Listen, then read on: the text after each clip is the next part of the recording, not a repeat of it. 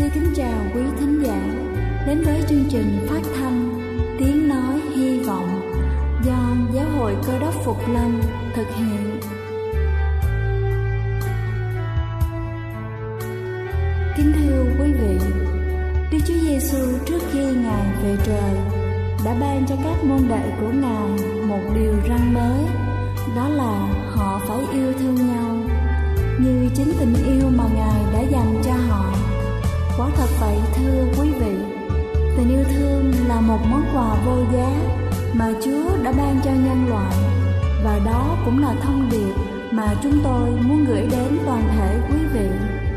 Nếu quý vị muốn tìm hiểu thêm về chương trình, về niềm tin hoặc muốn nghiên cứu về lời Chúa, xin quý vị gửi thư về chương trình phát thanh Tiếng Nói Hy Vọng địa chỉ 224 Phan Đăng Lưu, phường 3, quận Phú Nhuận, thành phố Hồ Chí Minh hoặc gửi email cho chúng tôi theo địa chỉ tiếng nói hy vọng amos@gmail.com Ngoài ra, quý vị cũng có thể liên lạc với bất kỳ hội thánh cơ đốc Phục Lâm tại địa phương gần nhất.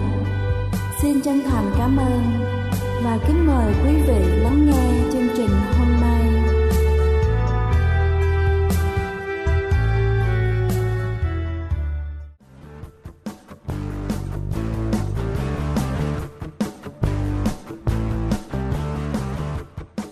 Xin thân ái kính chào quý vị tín giả thương mến. Chúc quý vị có một buổi sáng thật trong lành và dễ chịu. Kính thưa quý vị, đối với các em thanh thiếu niên ngày nay, chiều cao là một yếu tố hết sức quan trọng. Vấn đề phát triển chiều cao ở con em mình luôn luôn được các bậc phụ huynh đặc biệt chú ý.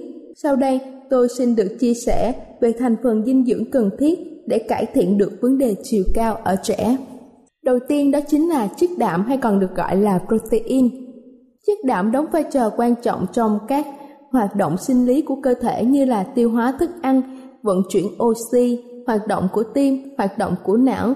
Đồng thời, chất đạm cũng đóng vai trò quan trọng đối với sự phát triển chiều cao. Chất đạm có nhiều trong thức ăn từ nguồn động vật như là thịt, cá, trứng, sữa và từ các nguồn thực vật như là các loại đậu, đặc biệt là đậu tương, lạc, vừng. Chính vì vậy, Chúng ta nên bổ sung các thực phẩm này vào thực đơn hàng ngày. Thứ hai đó chính là vitamin D. Vitamin D có rất ít trong thức ăn. Nguồn vitamin D chủ yếu là do tự tổng hợp được khi tiếp xúc với ánh nắng mặt trời.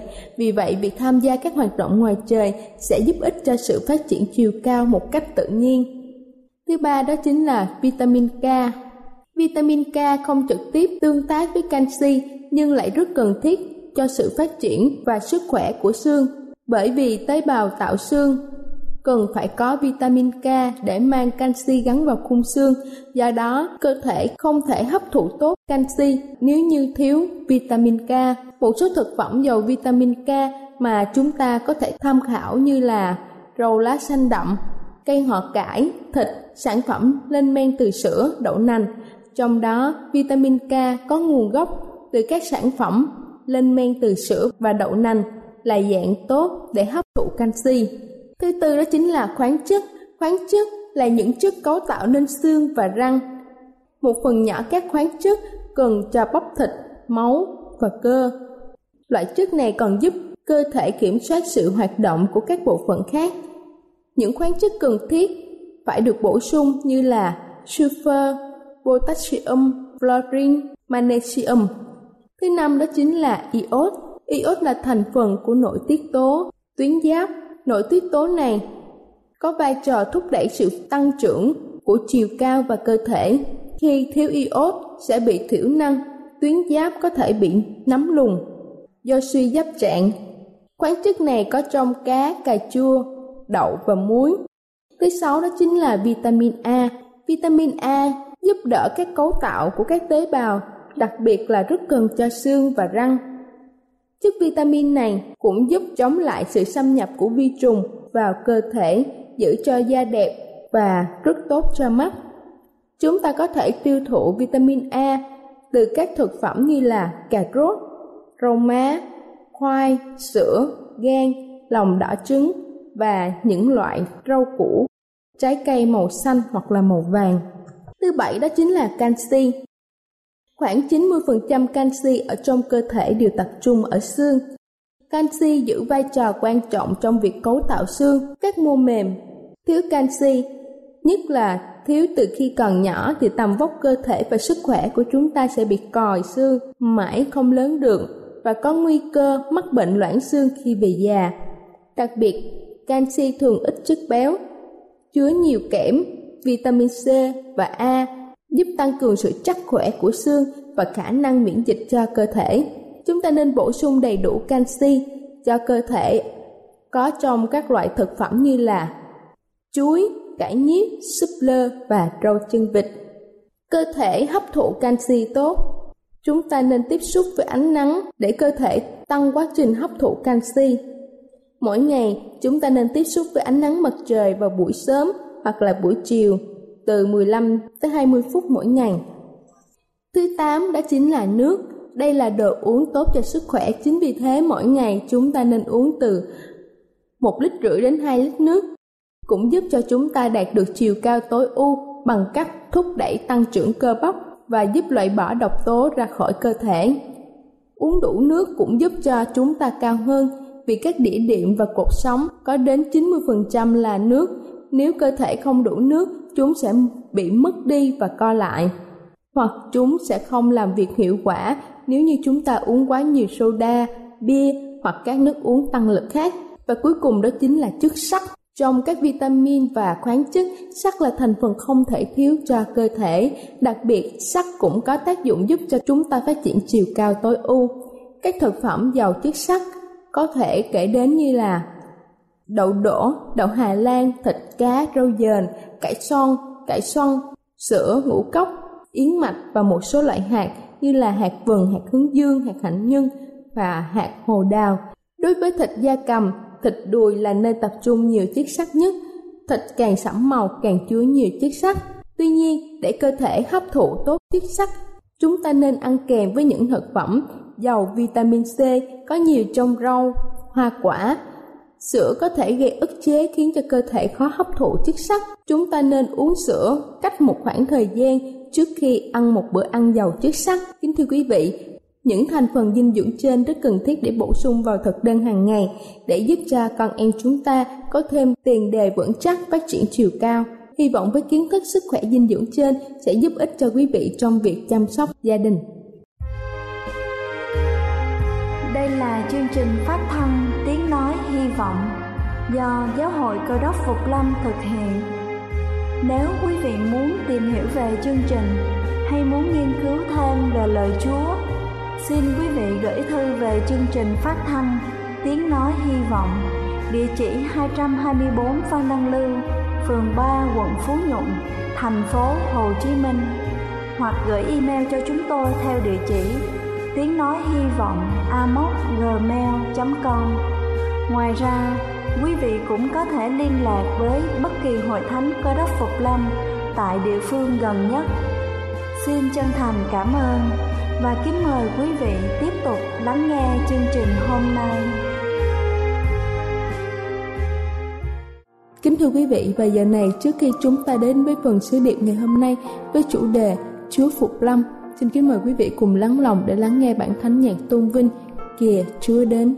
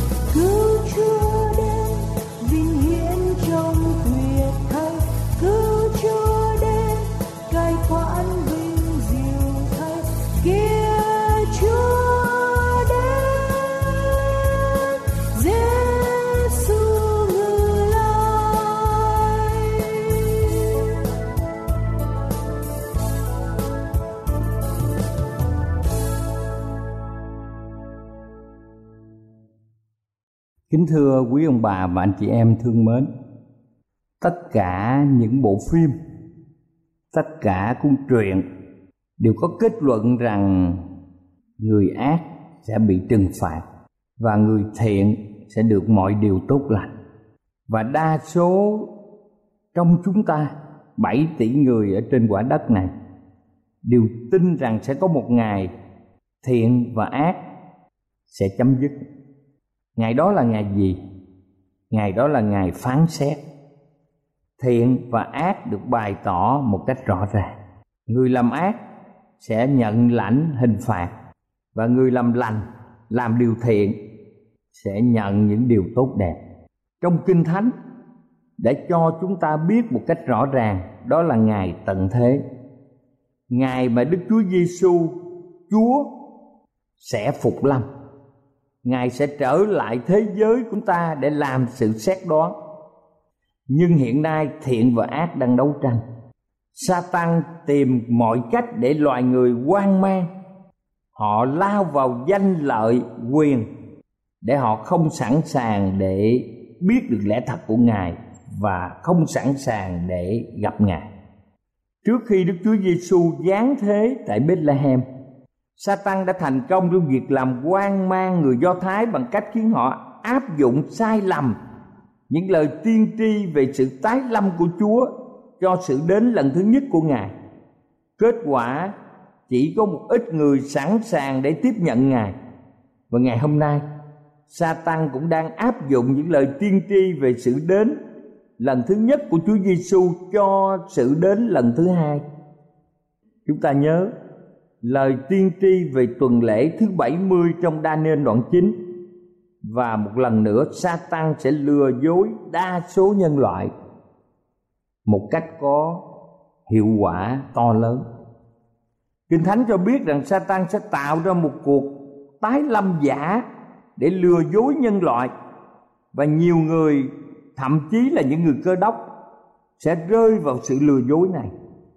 Ông bà chị em có thể xem trong sách 2 Thessalonica đoạn 2 từ câu 9 đến câu 10 hoặc sách Khải Quyền đoạn 13 câu 3 và câu 4. Chúng ta xem, khi Đức Chúa Giêsu về trời, tức là thiên Ngài đã hứa điều gì cho các môn đồ.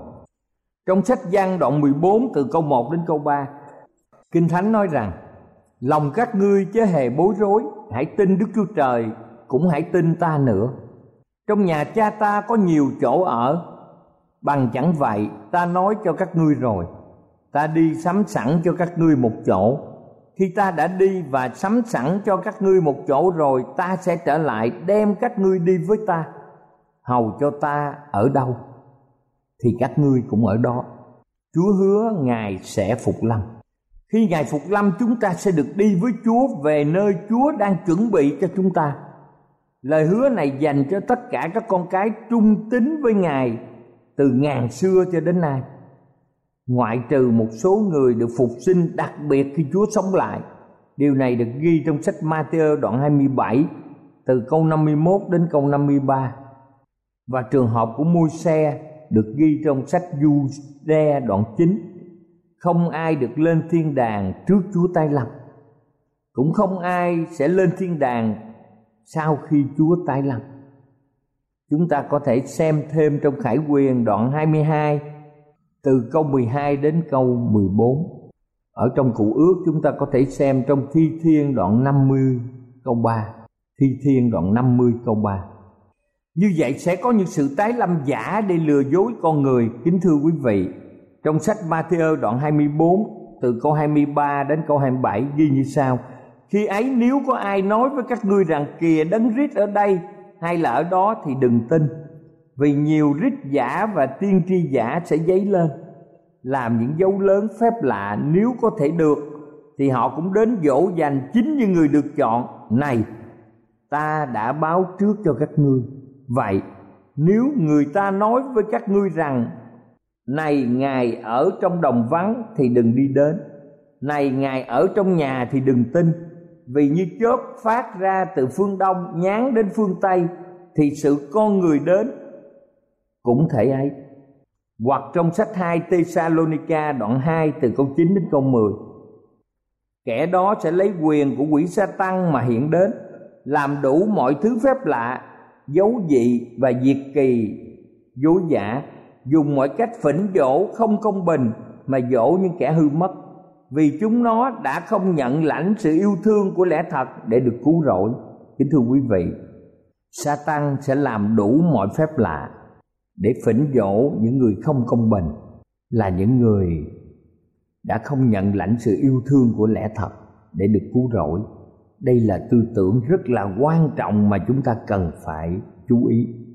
Như vậy chúng ta cần xem những đặc điểm của sự tái lâm thật. Tái lâm thật là gì? Kính thưa quý vị, thường thường mà người ta làm một sản phẩm á, thì sản phẩm chính thức được ra đời. Rồi những người khác họ làm giảm chất lượng thì họ làm đồ giả. Nhưng mà điều này á, ngược lại, đồ giả sẽ đi trước, rồi cái thật mới xuất hiện. Cho nên chúng ta chú ý, trong công vụ các sứ đồ đoạn 1 từ câu 9 đến câu 11 nói như sau. Ngài phán bấy nhiêu lời rồi thì được cất lên trong lúc các người đó nhìn xem Ngài. Có một đám mây tiếp Ngài khuất đi không thấy nữa. Các người đó đưa ngó chăm trên trời trong lúc Ngài ngự lên. Sải có hai người nam mặc áo trắng hiện đến trước mặt Và nói rằng Hỡi người Galile, Sao các ngươi đứng ngóng lên trời làm chi? Giêsu này đã được cất lên trời khỏi giữa các ngươi cũng sẽ trở lại như cách các ngươi thấy ngài lên trời vậy. Kính thưa quý ông bà chị em, và trong khải quyền động 1 câu 7 cũng nói rằng, kìa, ngài đến giữa những đám mây, mọi mắt sẽ trông thấy, cả đến những kẻ đã đâm ngài cũng trông thấy. Hết thải các chi họ trong thế gian sẽ than khóc vì cớ ngài quả thật vậy. Amen. Chúa sẽ hiện đến giữa đám mây mọi mắt những người còn sống lúc bây giờ sẽ trông thấy và Chúa sẽ phục sinh cả những kẻ đắp cũng nhìn thấy rõ ràng. Kính thưa quý vị, hai ngàn năm trước Chúa đến thế gian. Năm 27 Chúa đã làm phép bắp tem bởi dân bắp tích. Ngài đã để ba năm rưỡi để rao giảng ở trên đất này Năm 31 Chúa bị đóng đinh Đến năm 34 thì chấp sự Ê Tiên bị ném đá. Sau đó lẽ thật Chúa được giảng ra nhiều nước ở trên thế giới này. Và điều này được tiên tri một cách rõ ràng Trong sách Daniel từng thời điểm, từng năm. Khi Chúa thăng thiên bởi một đám mây Các môn đồ đều trông thấy thì chúng ta biết khi Chúa trở lại cũng giống như lúc mà Ngài thăng thiên. Mây đưa Chúa lên, lúc bây giờ mây cũng sẽ đưa Chúa xuống và mọi người sẽ chứng kiến điều lạ lùng này. Không có bí mật cũng như không âm thầm. Mọi mắt đều có thể trông thấy. Như vậy chúng ta còn biết những đặc tánh kế tiếp của sự tái lâm là gì nữa trong gian đoạn 5 câu 28 và 29 chúng ta đọc thấy rằng, chớ lấy điều đó làm lạ vì giờ đến. Khi mọi người ở trong mồ mã nghe tiếng Ngài và ra khỏi, ai đã làm lành thì sống lại để được sống. Ai đã làm dữ thì sống lại để bị xét đoán. Và trong một Cô Rinh Tô đoạn 15 từ câu 51 đến 53 này là sự mầu nhiệm tôi tỏ cho anh em, chúng ta không ngủ hết nhưng hết thảy đều sẽ biến hóa trong giây phút trong nháy mắt. Lúc tiếng kèn chót, vì kèn sẽ thổi, kẻ chết đều sống lại được không hay hư nát. Và chúng ta đều sẽ biến hóa. Và thể hay hư nát này phải mặc lấy sự không hay hư nát. Và thể hay chết này phải mặc lấy sự không hay chết. Trong sách 1 Corinto đoạn 15 từ câu 51 đến 53 viết như sau, Này là sự mầu nhiệm tôi tỏ cho anh em, Chúng ta không ngủ hết, Nhưng hết thảy đều sẽ biến hóa trong giây phút, trong nháy mắt.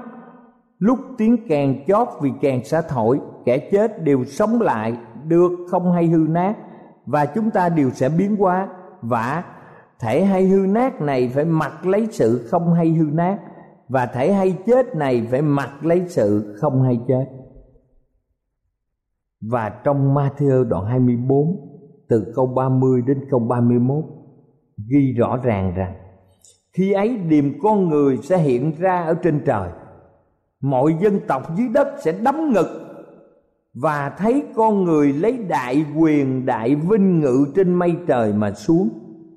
Ngài sẽ sai thiên sứ mình dùng tiếng kèn rất lớn mà nhóm lại những kẻ đã được lựa chọn của ngài ở khắp bốn phương từ cuối phương trời này cho đến tận phương trời kia.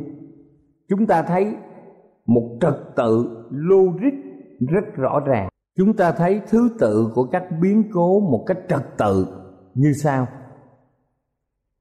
Chúng ta thấy đầu tiên có tiếng kêu lớn, đó là tiếng gọi của Đức Chúa Giêsu chúng ta thấy tiếng của thiên sứ.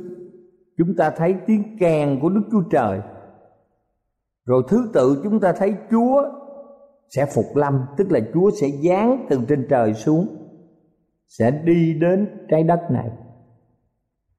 Lúc bấy giờ, chúa ngự ở trên mây. Người công bình đã chết trong mồ mã sẽ được sống lại. Tất cả những người chết trong mồ mã từ trước cho tới bây giờ sẽ được sống lại. Kế đến những người công bình đang sống trên đất đều được biến hóa trong một thân thể mới. Rồi thứ tự, tất cả đều được cất lên giữa chốn không trung mà gặp chúa. Và tất cả những người được cứu sẽ ở cùng chúa luôn luôn. Kính thưa quý ông bà chị em, đây là một thứ tự rất rõ ràng. Khi chúa tái lâm, chúa sẽ đem điều gì theo với ngài? Trong Khải Quyền đoạn 22 câu 12 nói rằng, Này ta đến mau chóng Đem phần thưởng theo với ta để trả cho mỗi người tùy theo công việc họ làm. Chúa đến một cách mau chóng. Chúa sẽ đem phần thưởng theo Trả cho mỗi người tùy theo công việc mà chúng ta làm. Trong 2 Timôthê đoạn 4 câu 8 nói rõ ràng rằng, Hiện nay mão triều thiên của sự công bình đã để dành cho ta. Chúa là quan án công bình, sẽ ban mão ấy cho ta trong ngày đó. Không những cho ta mà thôi, nhưng cũng cho mọi kẻ yêu mến sự hiện đến của ngài. Chúa sẽ mang mão triều thiên dành cho tất cả chúng ta. Vì chúa là ai? Chúa là quan án công bình. Ngài còn là đấng bảo vệ cho chúng ta.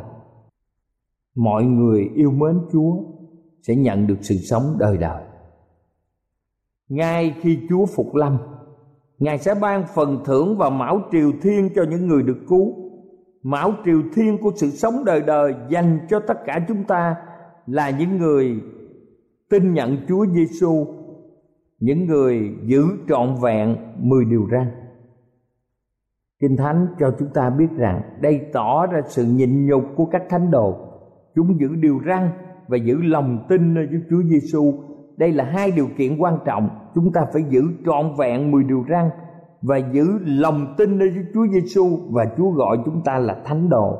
Nhờ đó, chúng ta sẽ nhận được mão triều thiên của sự sống đời đời. Đây là phần thưởng lớn mà chúng ta thực hiện ở trong đời sống. Mọi người sẽ vui mừng như thế nào? Vô số người được cứu trong đó có ông bà tổ tiên của chúng ta cho đến thế hệ của chúng ta vô số người được cứu vui mừng tung hô ngợi khen Đức Chúa Giêsu là đấng yêu thương. Chúa sẽ hiện ra ở trên trời.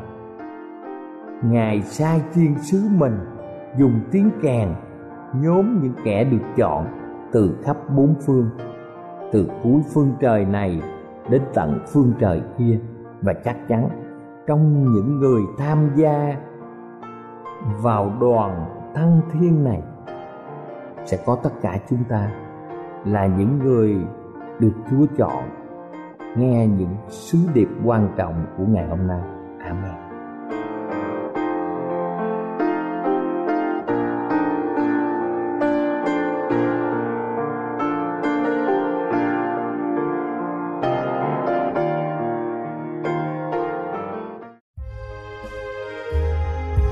Đây là chương trình phát thanh Tiếng Nói Hy Vọng do Giáo hội Cơ đốc Phục Lâm thực hiện. Nếu quý vị muốn tìm hiểu về chương trình hay muốn nghiên cứu thêm về lời Chúa, xin mời quý vị gửi thư về chương trình phát thanh Tiếng Nói Hy Vọng, địa chỉ 224 Văn Đăng Lưu, phường 3, quận Phú Nhuận, thành phố Hồ Chí Minh hoặc gửi email cho chúng tôi theo địa chỉ tiếng nói hy vọng amos@gmail.com Ngoài ra, quý vị cũng có thể liên lạc với bất kỳ hội thánh cơ đốc phục lâm tại địa phương gần nhất. Xin chân thành cảm ơn và hẹn gặp lại quý vị trong chương trình lần sau.